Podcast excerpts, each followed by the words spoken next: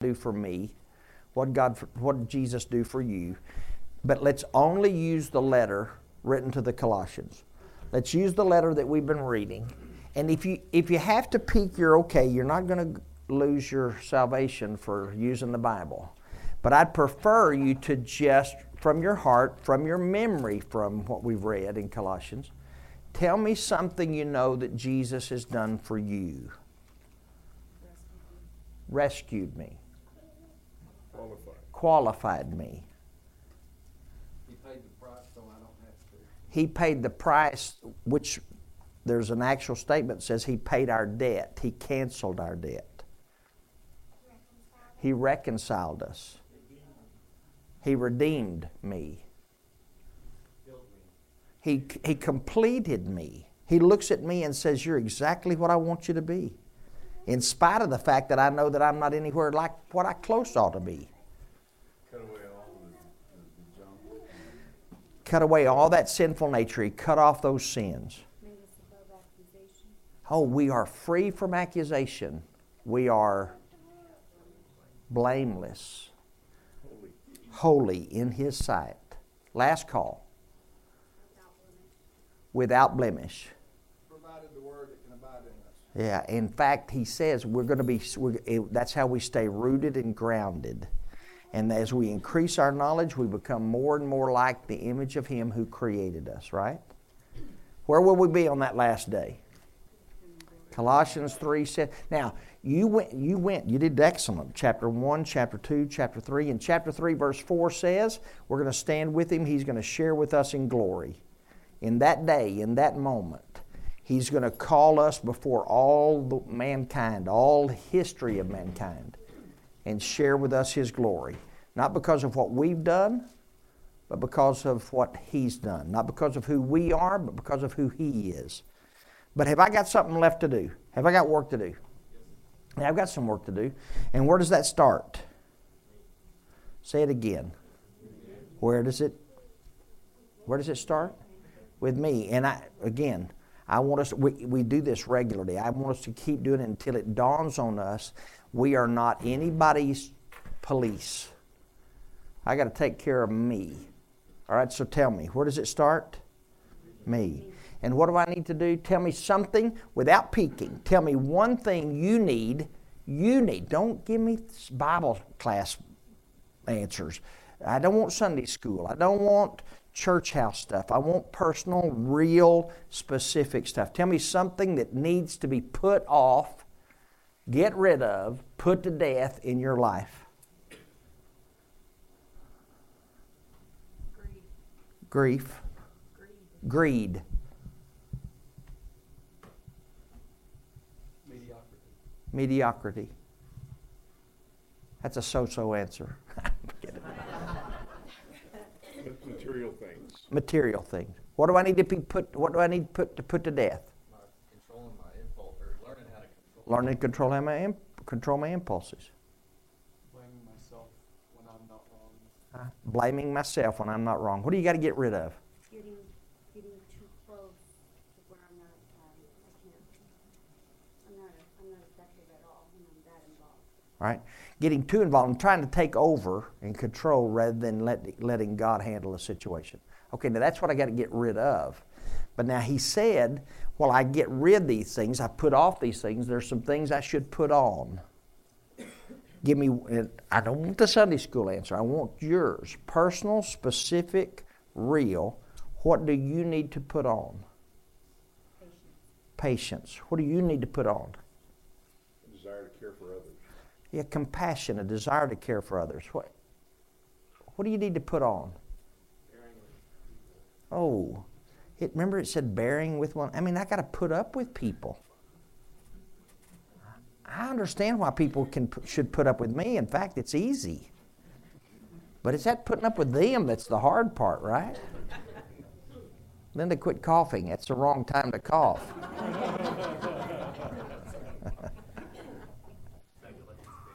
Tell me something you need to put on. Humility. What do you put on? Kindness. What do you put on? Christ. In fact, isn't that the answer? He's going to tie it all up he's going to say, really, you're going to you're putting on Jesus.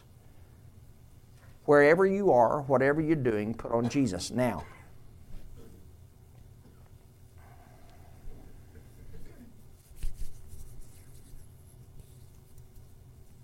that's not always easy.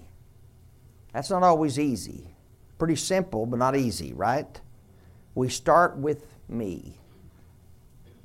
But the truth is, we tend to get more wrapped up in I'm watching Maxine. I know what Maxine needs to fix now, and I'm going to tell her, right? Now that's a joke because Maxine hadn't done anything wrong in the history of her life, all right? You know? But isn't that the way we do? Don't we catch ourselves? Um, don't we catch ourselves noticing what everybody else is doing wrong? Let me ask you about other drivers. and it's automatic, isn't it? You start talking in politics, it's, uh, it's immediately. It's what we do. We go to talking about what's wrong with everybody else or everything else. Where do we do it the most? Honest, real. Where do we do it the most? In our home, with our children or with our mate. It does not surprise me then. It makes good sense to me, though I wouldn't have been wise enough or smart enough to say it. After he got through saying, Rex, I've got this place for you in glory. Now, while I'm, and I've done the work to get you there, I, you got some work left to do. Not to earn it, but to become more like me. So, Rex, you got to get serious about taking out those things that are wrong. And you got to get serious about putting on those things that are right. But, Rex, it also has to take place where? In my heart. In my heart, but in my home. In fact, that's what he says. Look in chapter 3, verse 18. While in my heart, I need to make sure that I am becoming, growing to be like Jesus.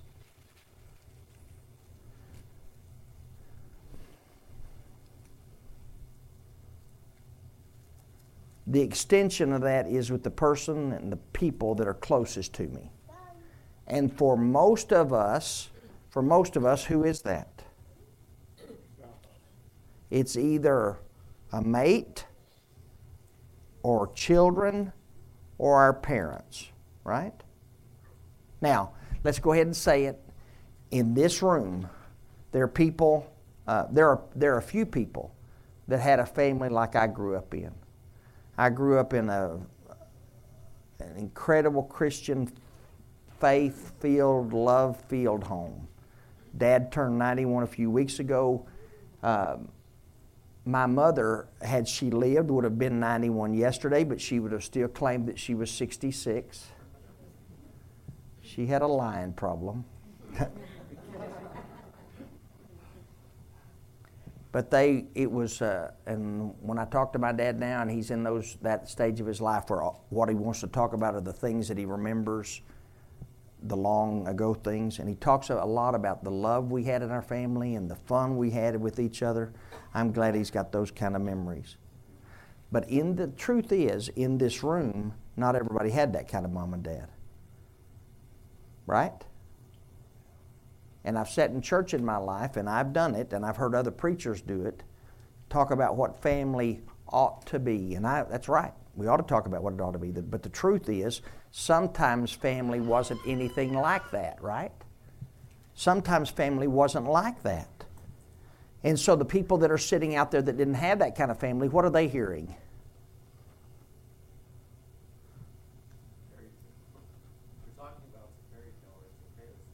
Yeah, it, they don't believe it. They can't believe that there was such a like, like thing like that, and or they feel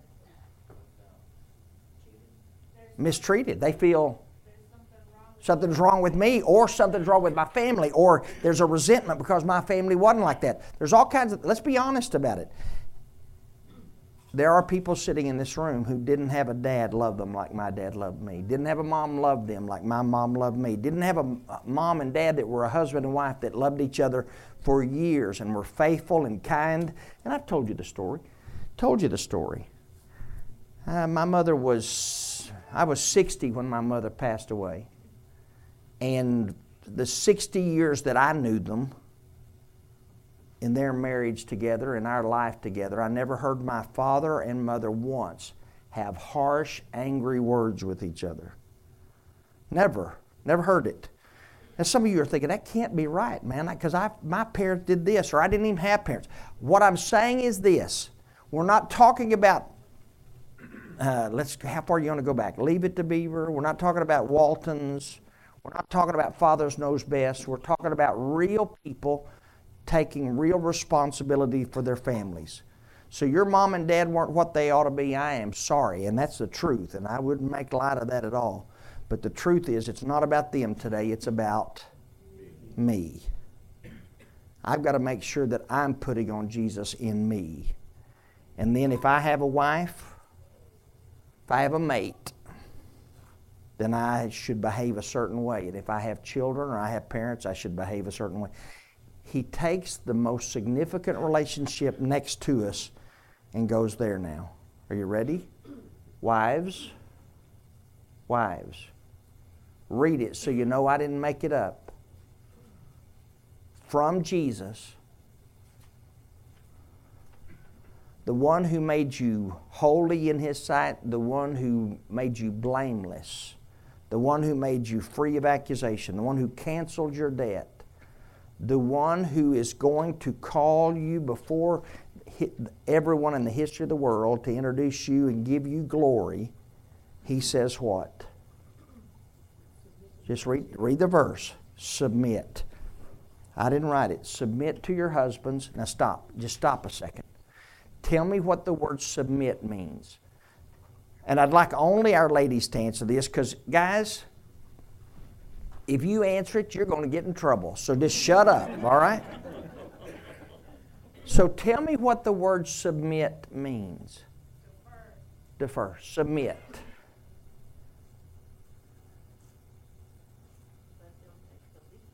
Let them take the lead. Submit. Uh, my definition, I'm not sure I even like it in this sentence because it's give in, and I'm not a giving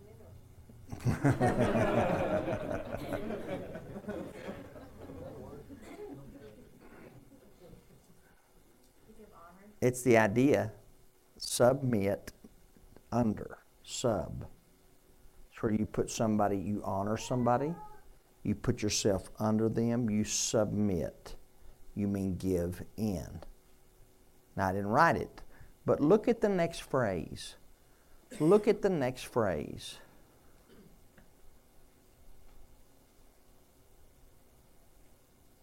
What is it? As is fitting to the Lord. Folks, there's the filter that makes giving in bearable. There's the filter that makes giving in possible. It's because I'm submitting to the Lord. I'm trying to fit in with what the Lord wants me to do.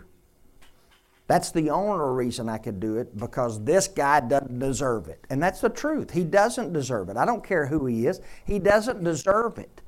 Did Jesus say we do it only when people deserve it? No. So when even when somebody doesn't deserve it, we do it because it's fitting of the Lord. That's what he taught us, right? Now, ladies, let's be honest about it. And uh, no names, please, but just be honest about it. What is the most difficult thing? What makes it difficult to submit in this husband and wife relationship? Whether you have that husband or not, what, what's the most difficult thing that makes, what makes it so hard to submit? If they're dishonest, if there's no trust, if you're being taken for granted. When's it hard to submit?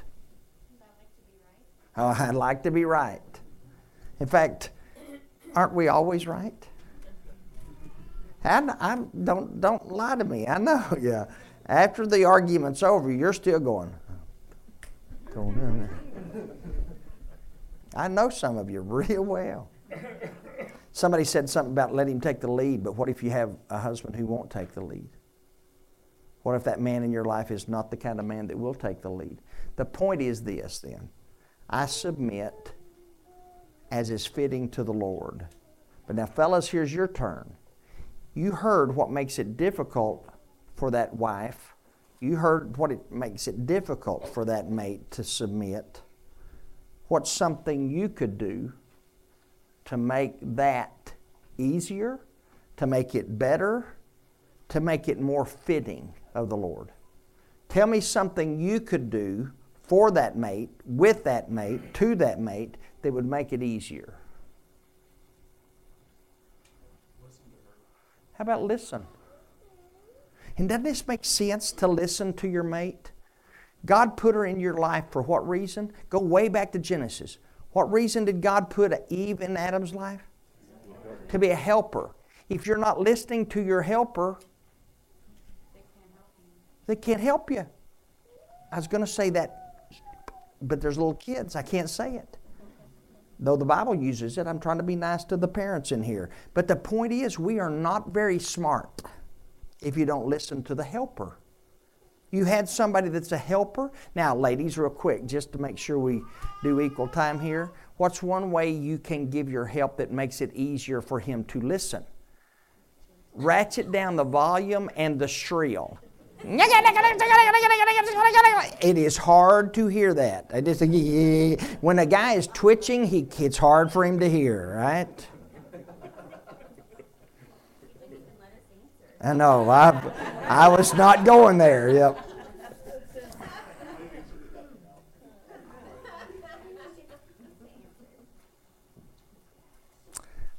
I'm going to stand with Jesus in glory. Not because of what I did, but because of what He did. Not because of who I am, but because of who He is. You're going to stand there with Jesus in glory. That's His doing. Have you got some work to do? So, wives, you got some work to do. Husbands, you got some work to do. Husbands, love your wives and do not be harsh with them. Now, there's two statements there that we got to deal with. The first one, I want us to deal with like we've dealt with it every, I guess, every time we've ever read it in the in this meeting, in these meetings. He said, "Love your wife" means what? Be, el- be filled with this overwhelming emotion and affection, and I just everything. She, well, somebody described it today. Um, Ernest didn't hear. Ernest was telling me this morning he's he's got a some people in his family that have found a new love and said they're at that I, I, he said they're at that new stage. And i said new stage? And i wanted to hear his reaction. He said yeah where they go like this. And i'd have given anything if i got, got a picture of ernest in there. It would have been i would have made a t-shirt out of it man. It would have been good. Guys we're not talking about that. Oh the tingly what is it? Mushy love we're talking about real kind of love. We're talking about God kind of love, which and we've done it before, so let's do it again. There is patience and kindness and gentleness and uh, Zane just went to the fruit of the spirit, which ain't is a it's not a bad deal to do, but let's stay on love. No, keep, no record, not keeping a record of wrongs. Does not boast, gives benefit of the doubt, not puffed up. Oh, we got a long way to go, folks. Does not envy, is not jealous, not, not easily angered. And one version says, not irritable. Okay, so now hang on. Where does that start? Where does that start? And that starts with, and I, you can see, if you don't have a wife, if you don't have a date that may become a mate, when's the best time to start working on that love thing? Right now. Yeah, yesterday. You should have got on it started on a long time ago. And these little, these boys, these young men, they need to start right now learning that because that's how you learn to be that kind of husband. And dads, you can help your son prepare himself for that if he learns to be that way. patient and kind and not jealous and not proud and not irritable and not keep a record wrong, not somebody who boasts, not somebody who always has to have their way.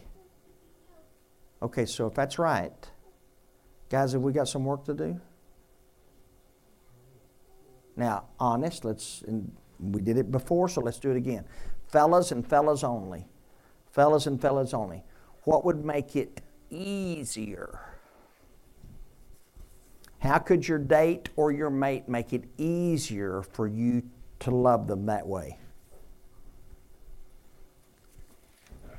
Feel respected and appreciated. All right? Respected, appreciated.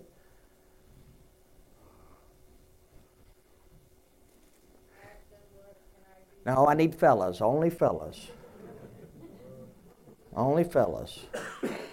What can they do to make it easier? Well, it, it- it's, and they do it for me. They- and I'm treated that way, and I am, so a lot of times it makes it easy. Uh-huh. I don't have to get the last word either.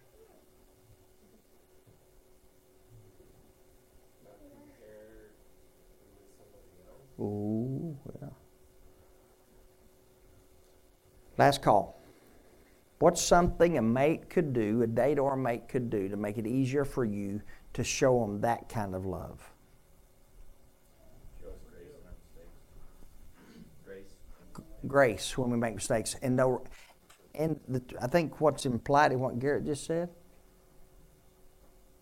is to love us, be patient with us, keep no record of wrong with us. And if we do the same, what happens? Now, real quick though, we can't keep score. I, and I, it's interesting, we get into this when I start talking to couples and counseling, and, and they'll talk about, well, he said this and she said that, and they start fussing, and they're both right. The other person was a jerk. So what do we do? We're just going to keep volleyball, volleyballing the family back and forth? Or are we going to somebody say, yeah, you're right?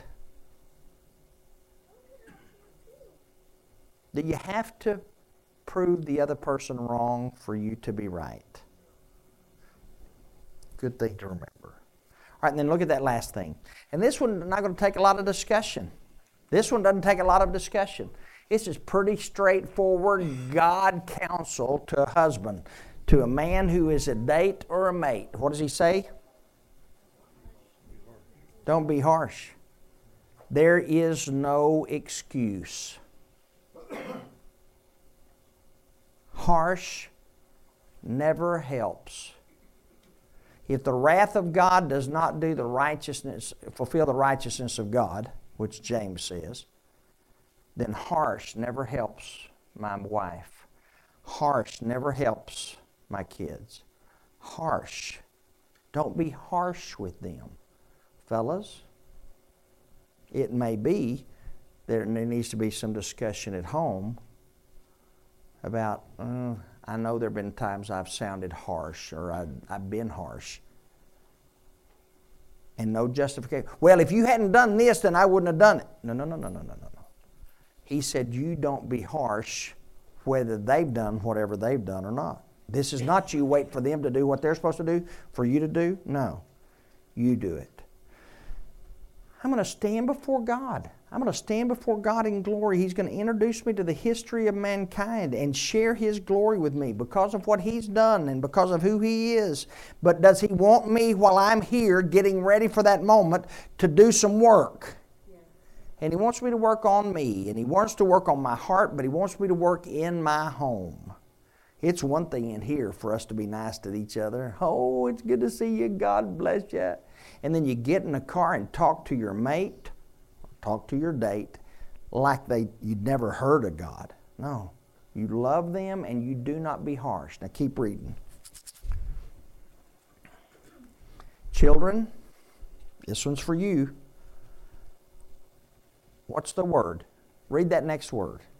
What does it say? Obey. Children only. All right? Obey. What does obey mean? Anybody. What does obey mean? do what they tell you. Okay? Obey your parents in everything. And I love this next phrase because this is what makes everything, I mean, this is what makes everything work. Why should a wife submit to a husband?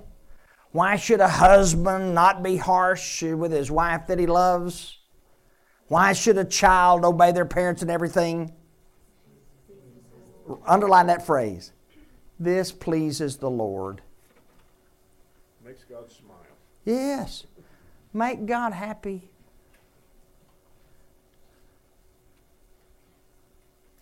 Make God happy. Make God feel good about you by you doing what is right. Yeah, but my parents, they don't. I know your parents don't understand. There has never been a parent in the history of the world that understood. That's a fact. It's proven, scientific fact. What God say do anyway? Obey them. And I'm a firm believer that those of you who wear yourselves out trying to explain your position to your children,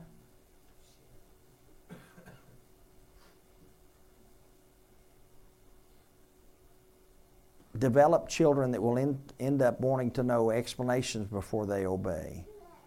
Why should I stop at this stop sign? I don't see anybody coming, so no. You obey in everything cause it because I understand why I'm supposed to obey these rules, right? No, because it pleases the Lord. All right. Verse 21. Fathers, do not. Now, we got different versions here, so I want to hear the different words. Exasperate. Do not exasperate. Exasperate. I love that word, exasperate.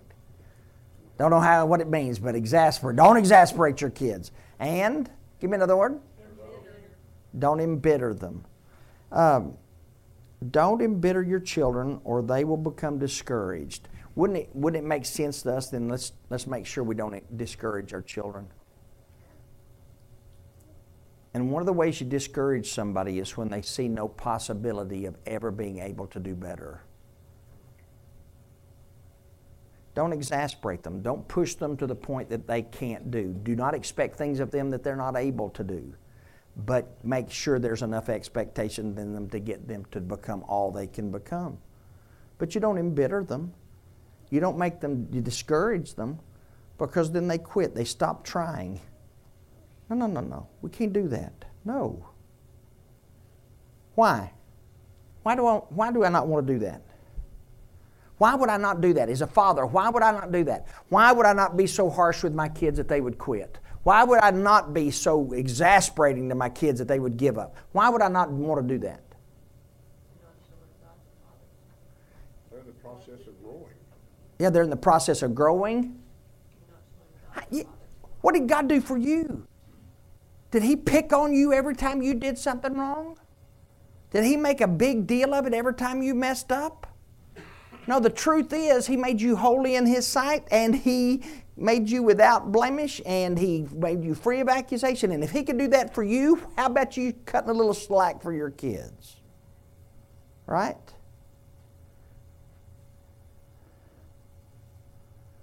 What are we seeing? What are you seeing? Wives, husbands, children, fathers. What are you seeing? What are you noticing? It's all of us. There's nobody left out of it. What are you noticing? What are you noticing? Yeah, he's not asking us anything to do anything that he hasn't done. What's he? What's he? What are you seeing? So for me, I, I you do it without expecting anything in return. Like you don't, you know, I know, I know it's going to talk about like, uh, uh, like even at work, like with your boss. Like sometimes I do certain things because I want a raise or I want notice or I want a good review or you know somebody to say you did a good job. You just do it because you want to please God. I don't know that I was going to say it, but Brad started it. It's his fault. All right? But guys, we've got to talk a little bit about expectations for each other and expectations of our children, expectations of our mates. Because what happens when you start having expectations? If you're not careful, your expectations are so high, they can't ever satisfy you. And you are constantly disappointed, constantly frustrated, and you react that way. Um, I was the uh, starting quarterback in football. We had a good team, played a big game, won it. I had nothing to do with it except I didn't mess up real bad. But the head cheerleader came running up to me after the game, gave me a great big hug, which was nice. And she said, Oh, Rex, I love you so much. I thought that was very nice. And so I said, Thank you. And you laughed. Why? And you were right. She got mad, punched me, and ran off. And I'm serious. I stood there. I was 17 years old, 16, 17 years old, and I was going, What'd I do?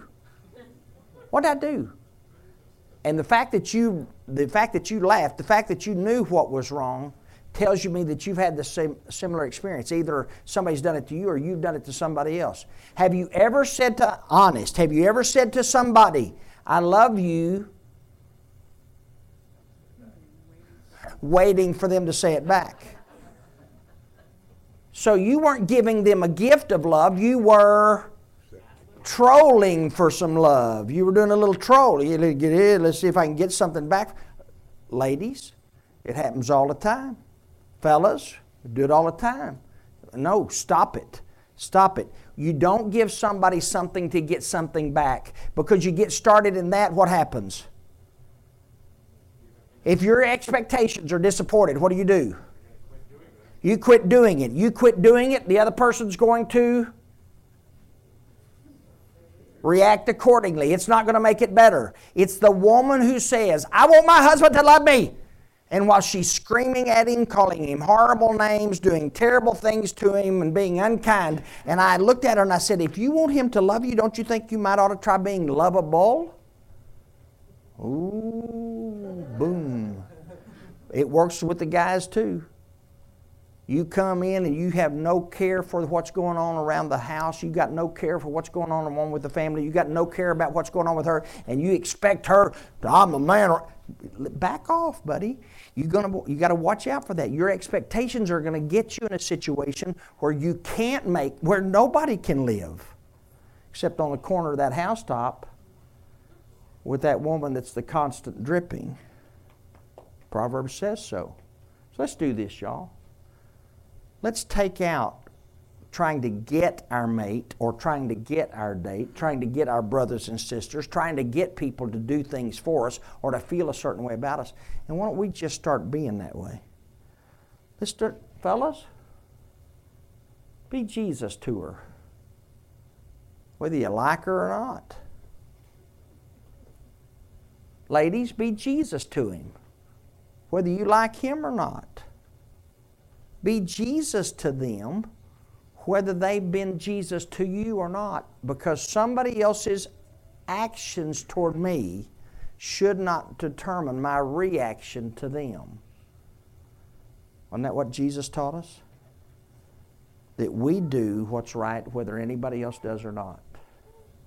You've spoken of that, it's exactly what happened with my parents. Sometime within a year or two of the time I was born, they were, I mean, they were married in deep trouble. And my mom went to, uh, preach her, uh, where she started going to church, looking for some kind of help. And he says, you go home and you love your husband, you love those little babies. And then watch him respond.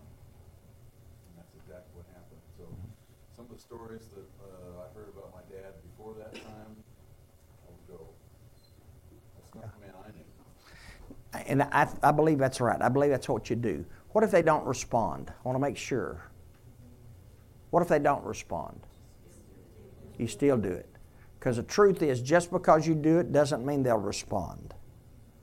But there's more likelihood they will become what Jesus wants them to be if they've got a good example of what Jesus what they know Jesus wants them to be.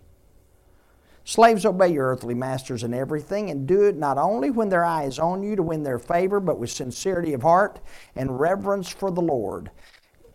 I know he's talking to slaves, but doesn't it sound familiar to you? Isn't that the same thing he's been saying to wives and husbands and children and parents? You do what you do with sincerity of heart and reverence for the Lord. I don't like that fella. I don't like that boss. I don't like that employee. I don't like that wife. I don't like that kid. I don't like that parent. Okay. I understand. That happens. So what you do is Please the Lord, the same thing it's saying at the end of that, please the Lord. knowing that you have a master in heaven. Verse 23 For whatever you do, work at it with all your heart, as working for the Lord and not for men. Since you know that you will receive an inheritance from the Lord as a reward, it is the Lord Christ you are serving. I didn't write it, but that's where we're going to tie the knot on this thought. Whatever you do, are you. Um, you staying home with the kids? Whatever you do.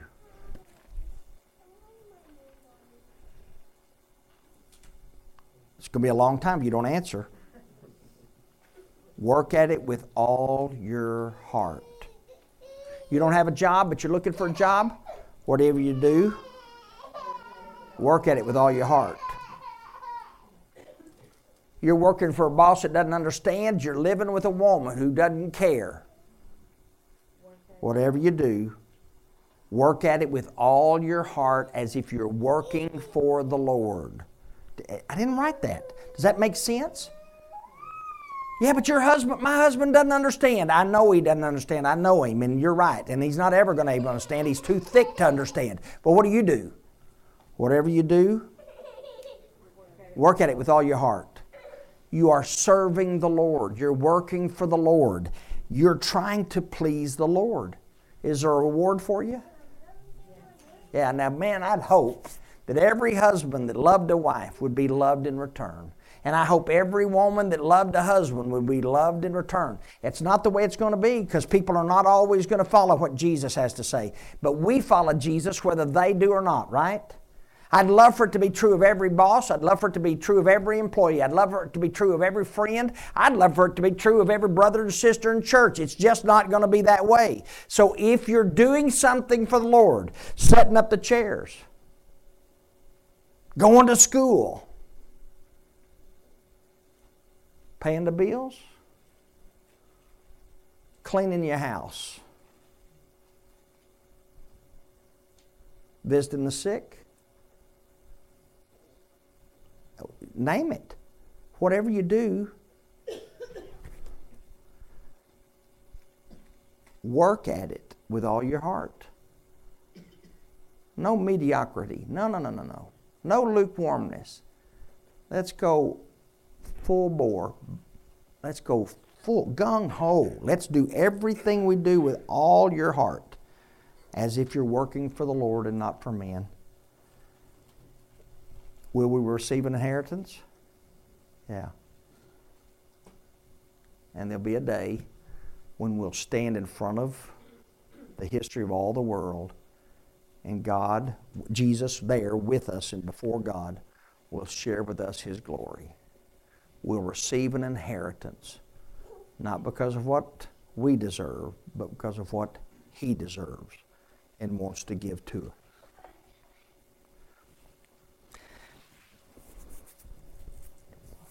Our minds will do different things while we're remembering Jesus. I'd like us to focus on this if we can. What do, what, what do I need to do? What do I need to start doing? What do I need to become? What do I need to try? What do I need to change? Whether it's with my mate, with my children, my grandchildren, my great grandchildren, what, what do I need to change in my job? What do I need to change with the people I work with? What do I need to change in this room? What do I need to change with my teaching or my, my loving of brothers and sisters? What do I need to work on in order to become what Jesus wants me to be for them? Where does it start? Where does it start? One more time. Where does it start? Let's think about that as we remember Jesus.